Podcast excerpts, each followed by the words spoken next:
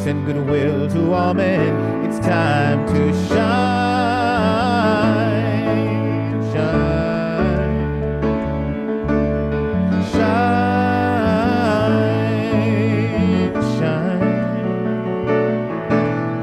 shine, shine. Welcome to this edition of Pause with the Pastors. I'm Tammy Jackson, the senior pastor here at Anniston First United Methodist Church.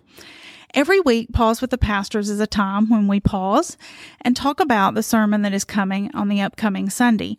Often I am joined by one or both of my associate pastors. Today it is just me to talk about what is coming up for Sunday, May the 9th. We are in a sermon series looking at the fruit of the Spirit. During Lent, the six weeks that led up to Easter, we talked about all the ways that God takes our brokenness, the things in life that have kind of crushed our soul and crushed our spirit, and helps to put those pieces back together and make something beautiful out of them. That is part of we are vessels holy and whole. And now we're looking at living holy in this sermon series, focusing on the fruit of the Spirit. That comes from Galatians 5 verse 22 and 23 that says the fruit of the Spirit is love, joy, peace, patience, kindness, generosity, faithfulness, gentleness, and self control. We broke uh, those nine characteristics that are evidence of the Holy Spirit at work in our lives up into six sermons. And this coming week on Mother's Day, May 9th, I'm going to be talking about the characteristics of kindness and gentleness. My scripture passage is the third chapter of the book of James, and I want to share that passage with you. James 3, verses 13 through 18. I'm reading from the CEB translation. Are any of you wise and understanding? Show that your actions are good with a humble lifestyle that comes from wisdom. However, if you have bitter jealousy and selfish ambition in your heart, then stop bragging and living in ways that deny the truth. This is not the wisdom that comes down from above. Instead, it is from the earth, natural and demonic. Wherever there is jealousy and selfish ambition, there is disorder and everything else that is evil. What of the wisdom that comes from above? Well, it is pure, peaceful, gentle, obedient, filled with mercy and good actions, fair and genuine. Those who make peace sow the seeds of justice by their peaceful acts. So, we're talking about kindness and gentleness this week. Kindness being the things that we do to be merciful and uh, generous with others, and gentleness being the attitude, the tone of voice, the things that characterize the how. So the kindness is the what, the gentleness is the how. One of the things that we've heard a lot about in the recent years is um, random acts of kindness, just choosing to do something that is good and generous and kind to somebody for no reason. It's a very biblical thing to do. The Bible not only tells us that we should be kind to those who are kind to us, but we're supposed to turn the other cheek and forgive 70 times 7.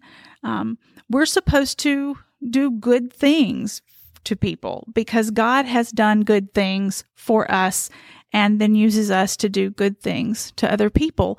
So we want to be kind. We also want to be gentle with people it really is true that we don't always know what else is going on with someone.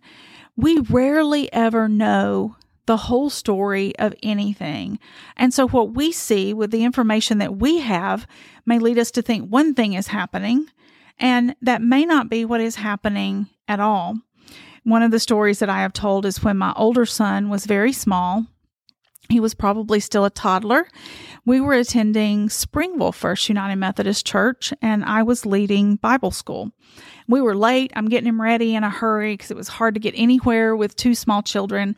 And Andrew began to cry as we got into the car, and he cried, and I couldn't figure out what was wrong. He didn't have a wet diaper. He wasn't hungry.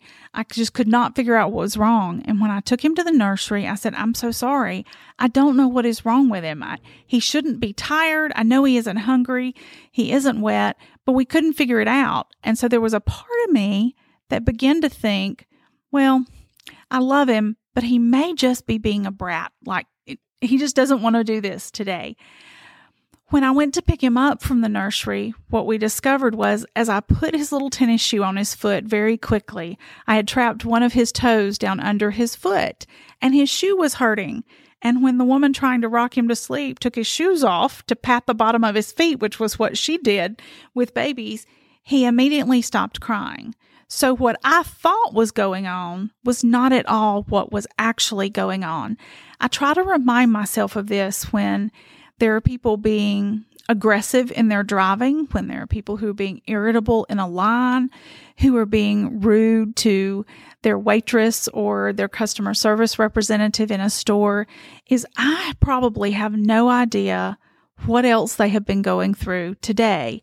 And I can choose to give them back what they're giving, respond with the energy that they are coming at the world with, or I can try to be an example that inserts peace that last verse of our passage, those who make peace sow the seeds of justice by their peaceful acts. We can insert kindness and we can be gentle with people, and it can change how they receive the world around them.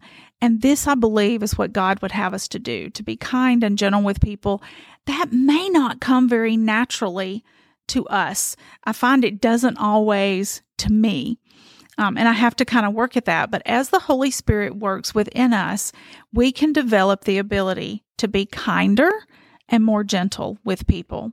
I hope you'll come and join us this Sunday morning as we explore these topics further. We will be on uh, in the sanctuary at 1400 Noble Street at 10 a.m. on Sunday. You may also worship with us online on Facebook or our YouTube channel. And if you're within a block of the church, you can even listen to the FM station. We are still wearing our masks right now to be safe until everyone has had a chance to get the COVID vaccine and we get our numbers just a little bit more under control here in Calhoun County. But we hope that you will come and join us for worship this Sunday. Thank you for tuning in to Pause with the Pastors.